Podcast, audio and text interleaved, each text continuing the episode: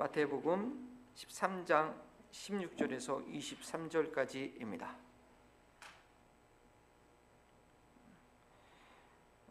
16절 말씀 제가 먼저 읽겠습니다. 그러나 너희 눈은 봄으로 너희 귀는 들음으로 복이 있도다.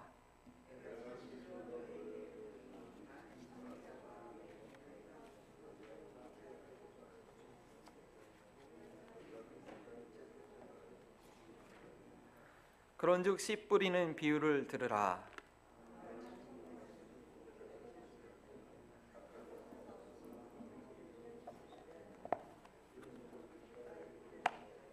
돌밭에 뿌려졌다는 것은 돌밭에 뿌려졌다는 것은 말씀을 듣고 즉시 기쁨으로 받되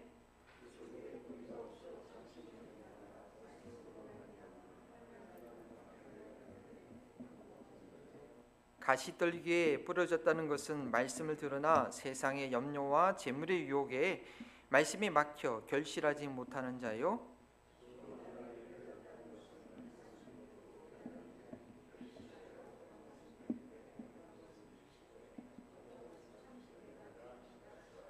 아멘. 이는 살아계신 하나님의 말씀입니다. 자리에 앉아 주시고요. 네, 한번 더 기도하겠습니다. 주님 부활 승천하셔서 하나님 우편에 앉으시기 전에 제자들에게 명령하신 것 모든 족속을 제자를 삼아 아버지와 아들과 성령의 이름으로 침례를 주고 내가 너희에게 분부한 모든 것을 가르쳐 지키라고 했는데 주님 너희들이 이 시간 먼저 잘 배우시기를 원합니다. 또 다른 사람들을 가르쳐 지키게 하는 주의 제자가 되길 원합니다. 하나님 이 말씀을 통하여서 한 가지라도 내게 주시는 성령의 음성 붙들게 하시되 요게 목소리로 전달되는 것이 아니라 주님 말씀하셨듯이 영이 전달되게 하셔서 내 안에 있는 상, 상한 영이 회복되어지고 일어나지고 다시 샘물이 힘을 잃수 있는 주의 성령님께서 친히 깨닫게 하시고 증거하시는 그런 말씀의 시간 되게 하여 주시옵소서. 감사하며 예수 그리스도의 이름으로 기도합니다. 아멘. 어, 이번 주 꽃센치 오늘 내일입니다. 내일 영하까지 떨어진다 그러더라고요. 다시 한번 하수도 좀 수도 보셔야 됩니다. 이번 꽃센치가 어, 지나가면 노스캐롤라에 다시 뒤로 가지 않을 그런 봄이 오는 줄 압니다. 어, 땅이 얼지 않는 봄이 오면 농부들은 부지런히 밭에 씨앗을 뿌립니다. 현대 사회에 전문적으로 농업을 하시는 분들이 아니라면 씨를 뿌리고 열매를 거두어 수확하는 기쁨을 경험하기 쉽지 않은데요. 예, 감사하게도 저희 교회는 그런 경험을 가까이 할 수 있는 기회가 있습니다. 무슨 말인가 하면 저희 교회 어느 지사님께서 꽤 넓은 터밭을 가지고 계시고요. 봄철이 되면 아마 4월 달부터 하실 텐데 또 열심히 배추, 무, 토마토 각종 채소를 심으십니다. 그래서 가을이 되면 수확의 기쁨을 누리고 또 기회가 되는 대로 성도님들과 나누면서 교제하신 것을 봤습니다. 그런데 그렇게 풍성한 그런 수확을요 그냥 거두는 것은 아닙니다. 제가 옆에서 가만히 지켜보니까 두 가지 비밀이 있습니다. 예, 첫 번째는요 예, 땅입니다. 땅. 씨를 뿌리기 전에 네, 죄송합니다. 제 얼굴이 너무 크게 나와서 네, 이렇게 씨를 뿌리기 전에 기름진 옥토가 되도록 땅을 열심히 개간하신 일을 하더라고요. 연세도 많으시고 다리도 불편하신데 어, 멀리 저희 버지니아 가가지고 이 퇴비를 직접 구입해 오십니다. 그리고 땅을 갈기 위해서 어떻게 하는지 아세요? 이 손으로 하는 그 트랙터 있거든요. 예, 그걸 가지고 땅을 열심히 갑니다. 저도 한번 해봤는데 쉽지 않아요. 뭐 덜덜덜덜덜덜 하면서 땅의 깊이도 일정해야 되고 이게 똑바로 갈아야 되거든요. 그래서 제가 반은 갈았어요. 예. 예, 근데 어, 그래 왜냐면 그렇게 해야지 씨앗을 골고루 심을 수 있습니다. 그리고 두 번째는 씨앗입니다. 씨앗이요. 이 씨를 뿌리는데 직접 씨를 뿌리는 건데요. 막 뿌리면 안 돼요. 저기 라인 줄에 맞춰 가지고 일정한 간격으로 지사님이 그 정확하게 심어야 된다고. 그 간격이 정확해야 된다고. 세 개씩 심으면 안 되고 두 개씩만 심으라고. 그렇게 가르쳐 주시는데 그 씨앗이 너무 한 곳에 너무 많이 심겨지면 나중에 채소들이 서로 엉켜서 잘 자라지 못하고 또 수확하기도 쉽지 않기 때문입니다. 네. 지혜로운 농부처럼 때를 놓치지 않고 땅을 일구고 씨앗을 정성스럽게 심기 때문에 이 결실의 기쁨을 누리는 것입니다. 열매 맺는 것에는 다 이유가 있는 것입니다. 마태복음 강의 쉬운 한 번째 결실하여라는 제목으로 말씀을 드리는데요. 열매 맺는 것에 대한 그런 말씀입니다. 좋은 밭이 열매를 맺게 되죠, 그렇죠? 근데 그 좋은 밭과 그렇지 못한 밭을 비교하면서 열매 맺는 좋은 밭이 되는 그 과정을 이해하시게 되기를 바랍니다. 열매 맺지 못하는 밭으로 그냥 계속 남아 있으면 안 되기 때문입니다. 삶 가운데 성령의 열매가 있는 것 또 없는 것에는 다 이유가 있는 것입니다. 오늘 말씀을 들으시고 마음에 남아야 될 주제는 뭐냐? 보실까요? 열매 맺지 못하는 것에는 이유가 있다. 네, 같이 한번 읽어볼까요? 네, 한번 읽어보겠습니다. 시작. 다 이유, 가 있는 거예요. 이유가 왜 열매가 없을까? 다 이유가 있는 거예요. 좀 부정적인 주제일 수 있지만 오늘 본문은 예수님께서 열매 맺지 못하는 마음밭의 상태에 대해서 더 많은 말씀하셨거든요. 좋은 밭, 열매 맺는 밭 한 절 얘기하고 열매 못, 맺지 못하는 밭그 나머지를 다 얘기하셨단 말이에요. 어쩌면 저희 믿음의 여정은 대부분 열매 맺지 못하는 밭의 상태에서 머물러 있는지 모릅니다. 그러나 때가 되어 좋은 밭이 되면 드디어 그 좋은 밭이 되면 한순간에 100배, 60배, 30배의 열매를 맺게 될 것이니까 지금 내가 좋은 밭이 아니라고 너무 낙심하지 마시고 우리가 때가 되면 추수하리라라는 갈라디아서 말씀처럼 어, 우리가 소망을 가질 수 있습니다. 중요한 것은 지금 내 마음밭이 어떤 밭인가를 솔직하게 정직하게 볼 수 있어야 하는 것입니다. 예수님께서는 먼저 이 비유를 이 비유를 들어야 되어야 하는 그 중요성에 대해서 말씀하십니다. 앞으로 계속해서 천국에 대해서 비유로 말씀하실 예정인데요. 어, 비유는 지난 지난번 강의 말씀처럼 깨닫는 자에게만 효력이 있고 바로 깨닫는 자는 뭐냐? 좋은 마음밭을 가진 자입니다. 천국에 관해서 비유로 얘기하시는데 그 비유를 깨달을 수 있는 자는 좋은 밭입니다. 좋은 마음밭입니다. 따라서 이 마음밭에 대해서 이해하는 것이 천국을 이해하고 소유하게 되는 그 시작이 됩니다. 이 천국에 대한 말씀, 이 말씀은요. 아담 이후로 천국을 잊어버린 이 신라권의 이 땅에 있는 모든 인류가 다시 보고 듣고 알고 찾게 되기를 소망했던 그런 말씀이라는 것입니다. 그래서 주님께서 16절부터 18절까지 말씀하시는 것이죠. 예수님께서는 제자들이 바로 이 순간 예수님을 통해서 천국에 관한 말씀을 눈으로 보듯이 들을 수 있게 된 것이 참 너희는 복 받은 것이다. 복되다라고 얘기했습니다. 에덴 동산에서 잃어버렸던 그 신라곤을 드디어 회복할 수 있는 그 진리를 지금 설포하고 있는 것입니다. 그리고 그 말씀은 비유를 통해서 말씀하시는데 비유로 들을 때 머리에서 더 이미지화 되는 것이거든요. 그렇기 때문에 귀로 들어도 어, 눈으로 본 것처럼 선명하게 상상이 됩니다. 비유를 통해서 천국을 내리 속에 더 깊숙하게 새기기 위해서 먼저 듣고 이해해야 될 비유는 바로 이 씨 뿌리기 비유였습니다.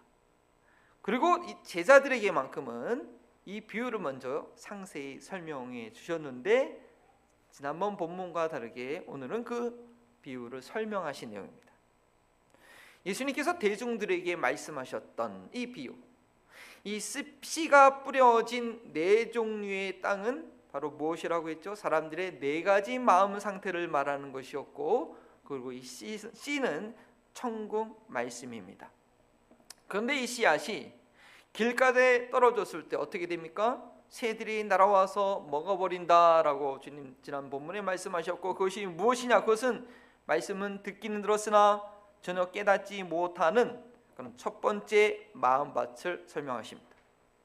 저희는 이것을 꼭 믿음 생활을 처음 하시는 분들에게 해당되는 말이라고 쉽게 생각하시는데 꼭 그렇지만도 않습니다. 어떤 분은요 생전 교회 한번 나와보지도 못했고 처음 나와서 설교라는 것은 처음 들어봤는데 순간 눈물이 나고 말씀을 통해서 하나님께서 살아계시다는 것을 믿게 되는 일들도 종종 있는 것입니다.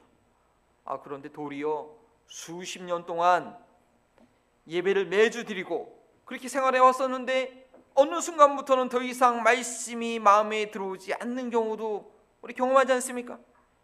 귀에 이 영적인 기지가 꽉 차가지고 더 이상 그 말씀이 그 들은 얘기가 머리와 가슴으로 내려오지 않는 것입니다.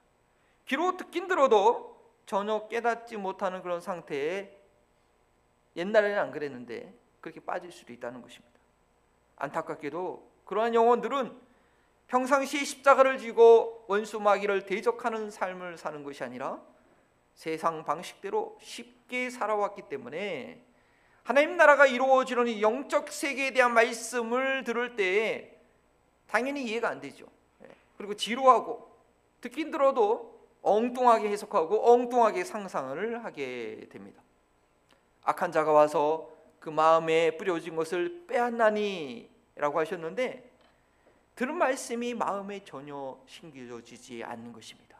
실상은 그가 생각하는 수준 자체가 사탄의 사고 방식과 큰 차이가 없기 때문에 들은 말씀 마, 말씀 그대로 예, 그냥 사탄에게 뺏긴 것입니다. 그냥 사탄에게 전달되는 것입니다. 세속적인 생각 때문에 진리의 말씀이 전혀 영향을 못 끼칩니다. 아 나는 다 이루었다. 나는 30년 전에 다 이미 믿었다고. 나는 다 알고 있다고. 라고 생각하고 있기 때문에 날마다 매 순간 내 생명이 있는 동안에 깨달아져야 하는 그런 생명의 말씀을 외면합니다. 10년 전에 들은 똑같은 말씀이라도 이 하나님 나라의 비밀이라는 것은 비유를 통해서 전달되고 깨달아지는 신비가 있는 것이어서 나의 영적 상태에 따라 다가오는 깊이가 달라지는 것입니다. 그런데 깨닫지 못하는 자는 그 이해하는 깊이가 10년 전이나 20년 전이나 똑같은 거예요. 그러니까 말씀 들을 때마다 나 똑같은 말씀이라고 그렇게 생각하는 거죠. 천국의 말씀은 들을 때마다 깨달아지는 역사가 있어야 하는데 어느 순간부터 믿음이 더 이상 성장하지 않아 이 세속에 빠져 있는 영혼들에게는 매주 들려지는 말씀이 그냥 사탄의 먹잇감밖에 되지 않는 것입니다. 죄송하지만 좀 끔찍한 비유를 드리면 이런 분들은 지옥의 문 앞에서 지금 졸고 있는 상태입니다. 자칫 잘못하면 지옥불로 떨어지기 일보 직전이라는 것이죠. 믿음의 여정 가운데 이 길가에 주저앉아 있는 분들이 계시다면 빨리 그 자리에서 벗어나도록 하나님의 은혜를 구해야 합니다. 10년 전에 받은 은혜, 20년 전에 받은 은혜 가지고 내가 그것 갖고 지금도 살고 있다고 한다면 그거는 사는 것이 아닙니다. 어쩌면 그것은 그때 받은 그것은 살아있는 생명이 아니었을지도 모릅니다. 진정한 부활의 생명은 예수님을 만날 때까지 계속 살아서 성장하도록 내게 자극을 주고 움직이는 것입니다. 그게 진정한 은혜입니다. 매일 매 순간 그 무엇을 통해서라도 깨달아지는 하나님 나라의 원리가 있어야 되는데 그렇지 않다면 아까 원수마귀가 내 생각과 내 삶 가운데 너무 가까이 있는 것입니다. 깨달아야 되는데 알아야 되는데 그 순간마다 쏙쏙 빼가는 것이죠. 씨앗이 돌짝에 뿌려진 경우는 더 이상 말씀이 뿌리 내릴 수 없는 그런 두 번째 마음밭을 말한다고 했습니다.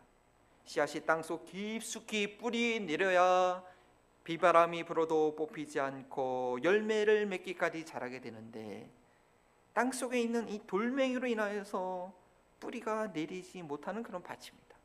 돌멩이, 이 돌멩이에 대해서는 제가 좀 아픈 상처가 있습니다. 예, 저희 아내도 모르는 이야기인데 예, 제 어렸을 때 별명이 돌멩이였어요. 돌멩이. 최동명, 동명, 동명, 돌멩이.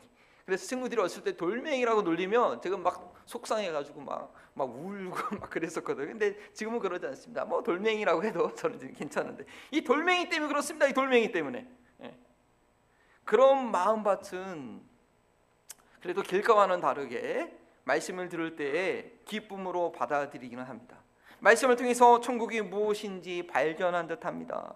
이전과는 다른 사람이 있다는 가능성을 발견하고 그래 나도 이제 기쁨의 삶을 살 수 있어. 그래 이거야라고 확인한 듯 합니다. 그러나 천국을 완전히 발견한 것은 아니라는 것이죠. 살짝 맛만 본 것입니다. 히브리서에도 이와 비슷한 상태의 사람들에 대해서 경고하고 있습니다. 히브리서 6장 4절부터 6절 전반부에 있는 말씀이 있는데요. 한번 빛을 받고 하늘의 은사를 맛보고 성령에 참여한 바가 되고 하나님의 선한 말씀과 내세의 능력을 맛보고도 타락한 자들은 맛보고도 타락한 자들은 말씀의 맛을 보았음에도 결국 열매를 맺지 못하고 타락한 자들이 있다는 것입니다. 성령 받았다고 방언했다고 회개의 눈물을 흘렸다고 아무리 방방 뛰고 손을 들고 기쁨으로 찬양해도 삶의 열매가 없으면 천국 말씀이 결실한 것이 아닌 거죠. 히브리서 6장 이 본문이 나와 있는 히브리서 6장 이 배교의 무서운 경고도 결국 같은 말씀을 말하고 있는 것입니다. 히브리서 6장 그 다음 절에 있는 7절과 8절에 땅이 그 위에 자주 내리는 비를 흡수하며 밭가는 자들이 쓰기에 합당한 채소를 내면 하나님께 복을 받고 만일 가시와 엉겅퀴를 내면 버림을 당하고 저주함에 가까워 그 마지막은 불사름이 되리라. 말씀이 생각과 감정에 잠시 영향은 주긴 했는데 그 삶 자체를 지배하지는 못하고 있는 상태입니다.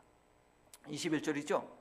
말씀으로 말미암아 환란이나 박해가 일어날 때는 곧 넘어지는 자요. 듣고 기뻐한 말씀대로 살아가야 되는데 세상이 그렇게 만만한가요? 내 자아가 그렇게 만만한가요? 예, 어렸을 때 갖고 있는 그 자존심이 한 번에 꺾이겠습니까? 내 자신 자존심대로 살 때는 악한 세상 방법으로 살 때는 아무 문제가 없었겠지만 세상을 거슬려서 말씀대로 살려고 할 때에는 무엇이 따라오는가? 나 자신을 반드시 십자가에 못 박아야 하는 고통이 따라오는 것입니다. 뿌리가 깊지 않으면 중간에 포기하고 맙니다. 얼마나 고통스러운데요? 얼마나 아픈데요?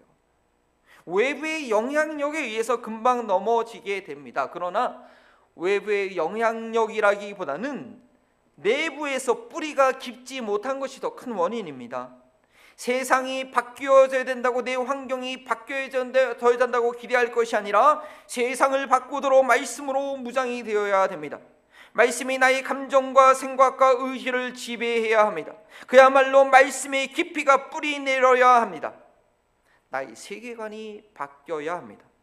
그냥 재미있는 흥미로운 말씀, 귀만 즐겁게 듣는 것에 만족하는 것이 아니라 아 그 예화 참 재밌네, 아유 그참 영상 좋네, 라고 그렇게 즐거워 만족할 것이 아니라 그것이 정말 진리인가, 그것이 정말 맞는 말씀인가 곰곰이 생각하면서 그 말씀이 내가 살아가는데 실제적으로 어떤 의미가 있는지 어떻게 적용이 되어야 될지 try out 해봐야 된다는 것입니다. 그래야지 뿌리가 내릴 수 있는 것입니다.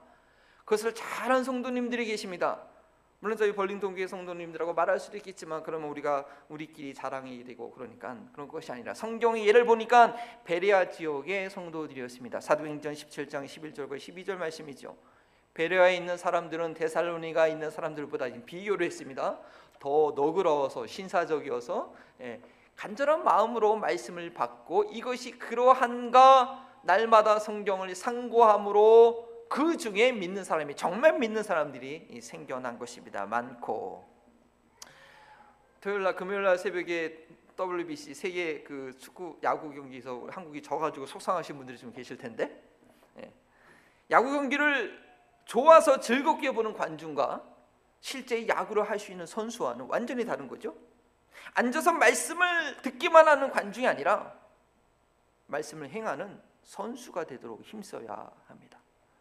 말씀을 내 삶 가운데 적용해 보기를 힘쓰고 잘 되지 않더라도 다시 해보고 말씀과 내 삶을 비교해 볼 때 무엇이 다른가 좀 발견할 수 있어야 됩니다. 내 마음 가운데 단단한 이 돌멩이가 돌덩이가 박혀 있어서 말씀이 뿌리내지 못하도록 막고 있는 것이 무엇인지 드러나야 합니다. 그 돌멩이를 깨뜨려야 돼, 떼뜨려야지만 말씀이 뿌리 내릴 수 있습니다. 그것이 바로 저희가 지금 하고 있는 사순절의 영성 훈련입니다. 말씀이 삶 가운데 뿌리 내는 것을 내리는 것을 막고 있는 돌짝을 제거하지 않고 계시는 분들, 영성 훈련하지 않고 계시는 분들 겉으로는 믿음 생활을 하는 것 같지만 결코 삶의 열매가 있을 수 없습니다. 그 도를 깨부시는 것이 두렵고 아파서 하나님의 손길을 피하시는 분들 십자가 없이는 십자가의 고난 없이는 부활의 영광도 없습니다. 남들 모르게 마음의 돌멩이를 한가득 품고 계신 분들 깨뜨릴 수 있도록 드러내야 합니다. 남들이 모르는 것이 아닙니다. 말은 하지 않더라도 열매가 없다는 것 자체가 이미 드러내고 있는 것입니다. 마지막으로 열매 맺지 못하는 세 번째 마음밭에 대해서 말씀하시는데 욕심으로 인해서 세상 근심 걱정이 가득한 마음입니다. 마치 씨앗이 가시 떨기에 밭에 떨어진 것 같다고 했습니다. 씨앗이 땅에 뿌리를 잘 내렸고 또 위로 싹을 틔워서 이제는 쑥쑥 자라기만 하면 되는데 어느 순간에 탁 막히는 거예요. 왜냐? 하필이면 그 씨앗이 떨어진 밭이 가시덩굴이었습니다. 어제 가시덩굴을 잘 삐서 떨어지긴 했는데 나는 더 이상 자랄 수가 없는 것입니다. 그 날카로운 덩굴이 제거되지 않고서는 싹이 결실하여 맺을 수가 자랄 수가 없습니다. 22절에 말씀을 들으나 세상의 염려와 재물의 유혹에 말씀이 막혀 결실하지 못하는 자유라고 했습니다. 그래도 이 마음밭은 오랜 연단을 통해서 어느 정도 마음속에 이 돌멩이가 제거된 듯합니다. 웬만한 환란이나 시험에는 넘어지지 않습니다. 말씀을 받아들이고 말씀의 씨앗들이 자라나기 시작합니다. 그런데 결정적인 순간에 가서 꺾이고 맙니다. 더 이상 믿음이 자라지 않습니다. 더 이상 믿음이 자라지 않으면 그 길가가 되는 거죠. 예. 위에서 무엇인가 짓누르고 있는 듯합니다. 무엇입니까? 근심 걱정입니다. 염려하는 것입니다. 의심하는 것입니다.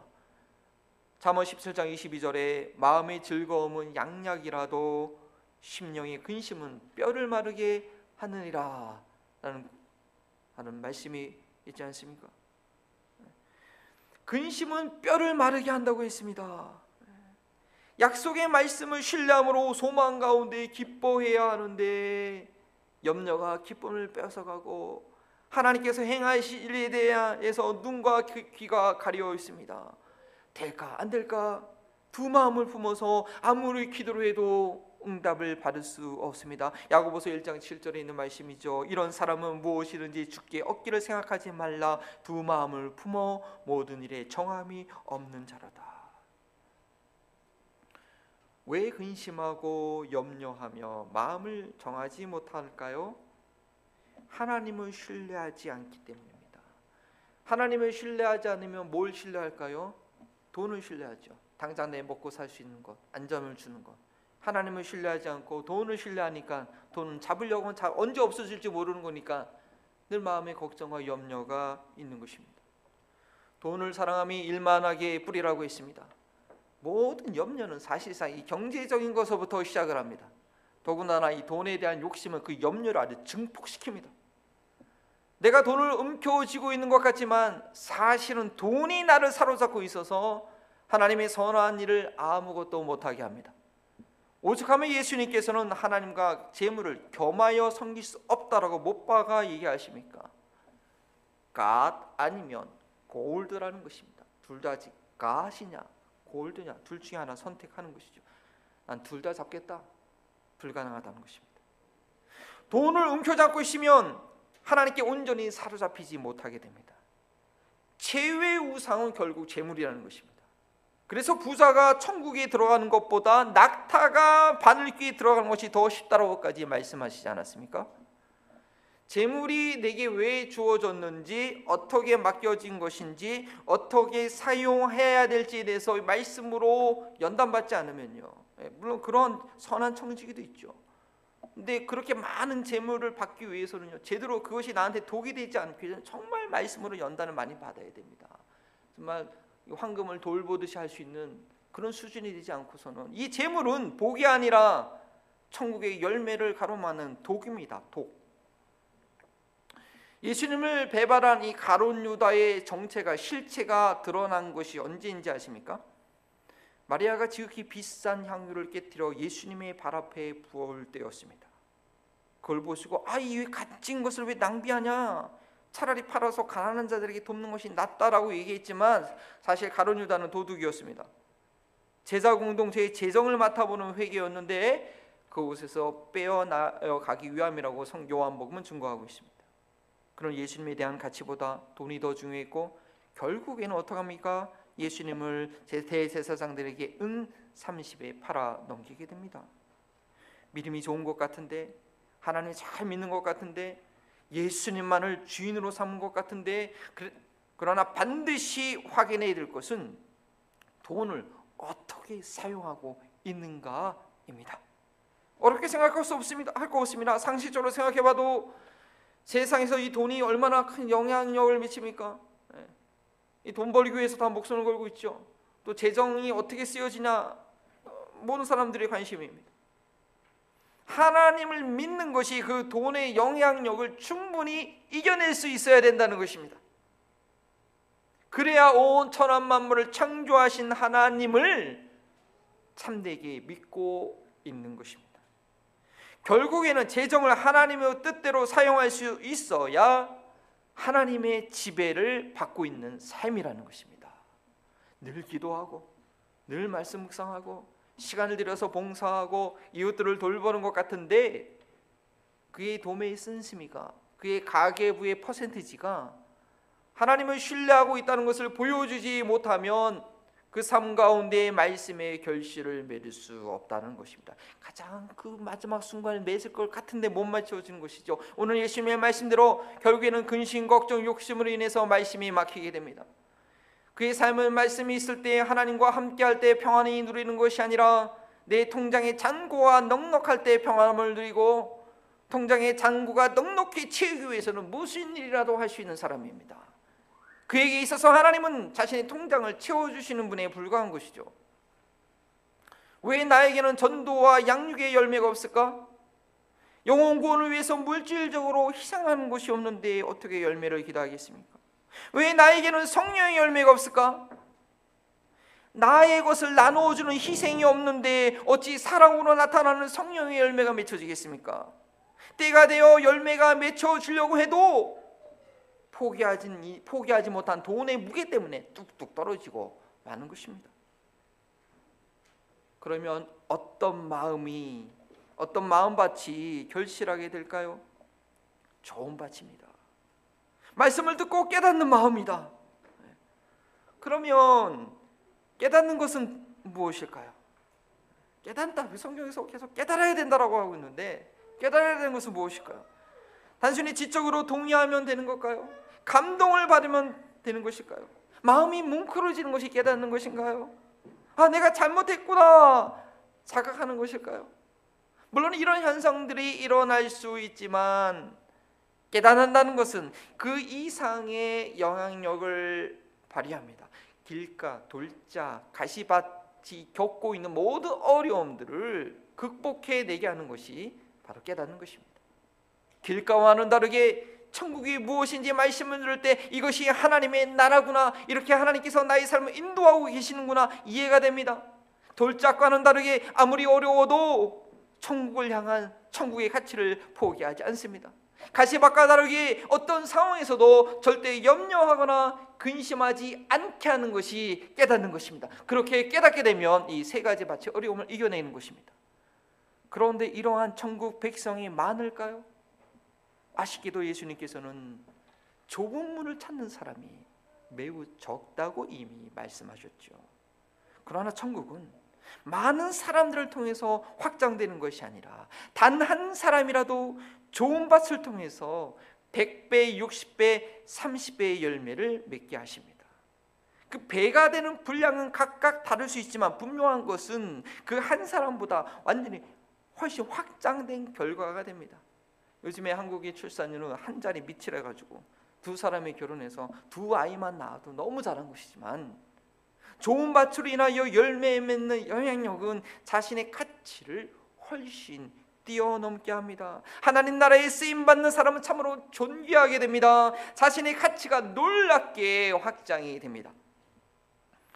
달라스에서 교회를 개척하시고 오늘날의 영향력 있는 교회를 교회로 성장시키시고 은퇴 후에는 선교지에서 헌신하시다가 연로하셔서 별세하신 목사님의 장례식을 온라인으로 제가 참석했었습니다. 멀어서 직접 갈 수는 없었지만 그분의 장난식만큼은 내가 꼭 참석해야겠다는 마음이 있었습니다. 역시 나 잘 참석했다는 확신이 든 것은 이제 2주 전의 일이었는데 그 온라인으로 보면 보는 장례식을 보면서 그분을 추모하는 많은 분들의 공통된 조사, 그 삶을 추모하는 내용을 조사라고 하지 않습니까? 근데 공통된 내용이 있었어요.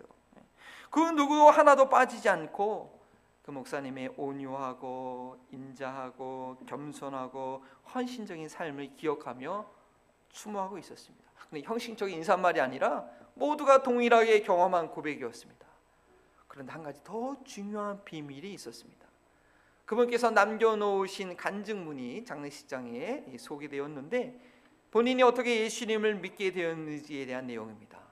1960년도에 한국에서 미국 군대로 교육훈련차 방문했을 때 그제는 단 한 번도 교회 가본 적이 없었지만 미군 교회를 희생적으로 섬기시는 목사님과 사모님의 헌신으로 인하여서 아 나도 예수님을 믿어보고 싶다 하는 그런 마음이 들었다고 합니다. 그리고 그분들을 통해서 복음을 듣고 양육을 받은 것입니다. 이 목사님께서 장례식 때 그렇게 많은 분들께 훌륭한 인격자로 기억된 것이 그리고 그분의 사역을 통해서 달라스의 미주 침례교회 가운데 영향력 있는 그런 교회를 세우고 또 주의 많은 일꾼들을 배출해서 장례식에 참여하고 있는 것이 우연히 된 일이 아니라 복음으로 희생의 삶을, 삶을 사신 그 미국 목사님과 사모님이 뿌려놓은 씨앗의 열매였다는 것을 제가 발견했습니다. 그리고 그 열매인 목사님이 남겨놓은 간증문은 장례식에 참석한 제게까지 그냥 영향을 줬는데 복음은 말로 알려줄 뿐 아니라 더 중요한 것은 삶으로 직접 보여주어야 함을 가르쳐 준 장례식이었습니다. 단 한 사람에게라도 제대로 된 복음을 전하면 그 열매로 훗날 수백 배 맺혀지게 되는 것입니다. 오늘은 열매 맺지 못하는 이유에 대한 주제에 대해서 말씀드렸습니다. 어떤 사람의 생애는 시간이 지날수록 수천 배의 열매를 맺는 영향력이 있는데 어떤 사람의 삶은 아무리 수고를 하고 평생 교회를 떠나지 않았음에도 불구하고 자기 믿음 하긴 하나 지키기에 버겨운 그런 삶이 있습니다. 그것이 현실입니다. 왜냐 열매 맺는 밭은 네 개 중에서 하나뿐이었어요. 25%였습니다. 그러면 나머지 75% 열매가 없는 그 밭은 다 버려진 인생입니까? 아닙니다. 우리를 불러주신 전능하신 사랑 많으신 하나님은 그 75%의 밭을 내팽개치고 방관하는 처럼 그렇게 무능하고 무정하신 분이 아니라는 것이죠. 우리를 불러 주셨을 때 나의 길가와 같은 밭, 돌짝 같은 밭, 가시밭을 열심히 기경하고 계십니다. 지혜로운 농부처럼 때를 놓치지 않고 어떤 사건을 통하여 어떤 말씀을 통하여 우리의 밭을 열심히 갈고 계십니다. 하나님의 일하심 가운데에 우리가 겸손히 믿음으로 순종한다면 우리 모두 좋은 땅이 되어서 놀라운 열매를 맺게 될 것입니다. 우리에게 필요한 것은 내가 주의 말씀을 읽을 때 들을 때 내가 과연 어떻게 반응하고 있는가? 나의 마음밭을 솔직하고 정직하게 살피고 있는 그대로 인정해서 그 밭을 기경할 준비를 하는 것입니다. 전혀 깨닫지 못하는 그런 길감입니까? 듣기는 좋은데 행하기는 너무 힘든 그런 돌짝입니까? 뭔가 하려고 해도 늘 염려와 근심과 확신이 없는 그런 가시떨기입니까? 그 밭이 갈 수 있도록 하나님께서 그 밭을 가실 때 순종할 수 있도록 두 가지 적용을. 첫 번째는 지속하십시오. 포기하지 마십시오. 이번 사순절 영성을 연기한 동안 우리 모두가 함께 기도하고 참여하고 있는 그 훈련을 지속하시길 바랍니다. 단 한 가지라도 그것은 어떤 수준이었든지 나의 마음밭을 더 좋은 밭이 되도록 기경하는 과정인 것입니다. 두 번째는 살피십시오. 그 다른 사람이 아니라 나의 마음밭을 살펴야 됩니다. 왜 은혜를 받지 못하는가? 왜 맨날 시험에 빠지는가? 왜 성령 충만함을 받지 못하고 모든 일이 부담되고 피곤한가? 세상살이에서 세상 사람들은 나의 정적을 제거하고 방해의 문을 치워버리고 환경을 바꾸면 혹시 해결될 수 있을지 모르겠지만 하나님 나라의 비밀은 그렇지 않습니다. 영원한 나라에서 인정받을 만한 열매를 맺기 위해서는 나의 마음을 살펴보는 것이 지 그것이 오늘 예수님께서 천국에 관한 비밀을 말씀하신 것이고 제자들에게만 특별히 설명해 주신 그런 내용입니다. 귀에 있는 자는 들을 수 있는 은혜가 있길 바랍니다. 이 적용을 위하여 두 가지 질문을 여러분께 드립니다. 조용히 눈을 감으시고 잘 생각해 보시기 바랍니다. 나는 영적으로 살아있는 자인가 죽어 있는 자인가 하나님께 더 나아가 가까이 가고 싶은 숭어가 살아서 그 물을 거슬려 올려 가는 것 같은 그런 영적 훈련을 지금 하고 계십니까?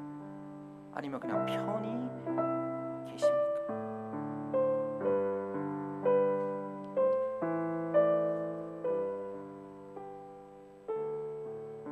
그 십자가를 발견하셔야 됩니다. 두 번째 질문입니다.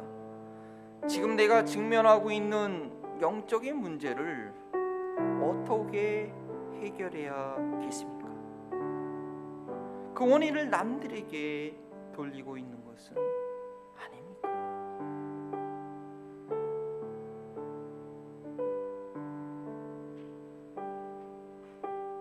우리 모두는 남들에게 돌리고 있음에도 그 사람만 남에게 돌리고 있다라고 생각하는 그런 어리석은 생각과 어리석은 판단하고 있는 것이 우리 죄인들의 연약한 모습입니다. 괜찮습니다. 충분히 그럴 수 있습니다. 그러나 깨달을 때 주 앞에 인정하고 주여 나의 마음 마음 밭을 기근해 달라고 나의 마음 밭을 돌짝과 같고 가시떨기와 같고 길가와 같은 깨닫지 못한만 나의 마음 밭을 주여 갈아 주시옵소서 비록 그 날이 그 쟁기 날이 날카롭고 아프고 고통스럽더라도 주님 갈아야지 내가 살 수 있습니다. 주님 나의 마음 밭을 기경해 달라고 우리 주의 이름을 쓰고 함께 기도합니다. 주여 아버지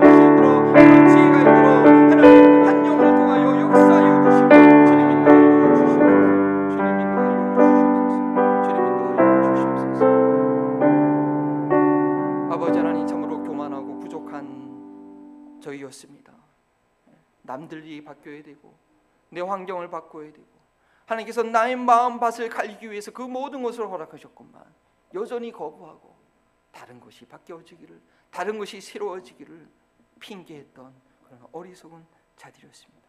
주님 불쌍히 여겨 주시옵시고 정말 길가에 떨어진 밭이 되지 않아서 주님께서 내게 하신 말씀이 무엇인지 정확하게 분별할 수 있는 저희를 드시도록 도와주시옵소서. 거기서부터 시작되는 줄 압니다. 하나님 어떤 어려움이 있더라도 견뎌내게 하여 주시고 모든 것을 주님께 맡길 수 있는 그런 훈련으로 주께서 나를 인도해 주실 때 피하지 않는 저희를 되게 하소서. 언젠가는 천국문에 이르기 위해서 언젠가는 그 모든 과정을 지나야 될 텐데 미루고 미루고 인생 다 소비하는 것까지 미루는 자 되지 않도록 진 저희를 온전히 주님께 맡기게 하여 주시옵소서.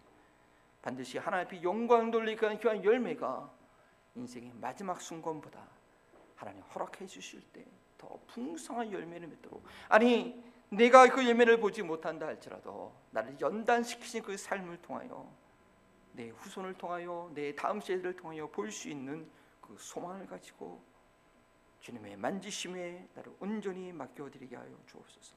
감사하며 예수 그리스도의 이름으로 기도합니다. 아멘. 우리 다 함께 일어나셔서 주님께서 나의 삶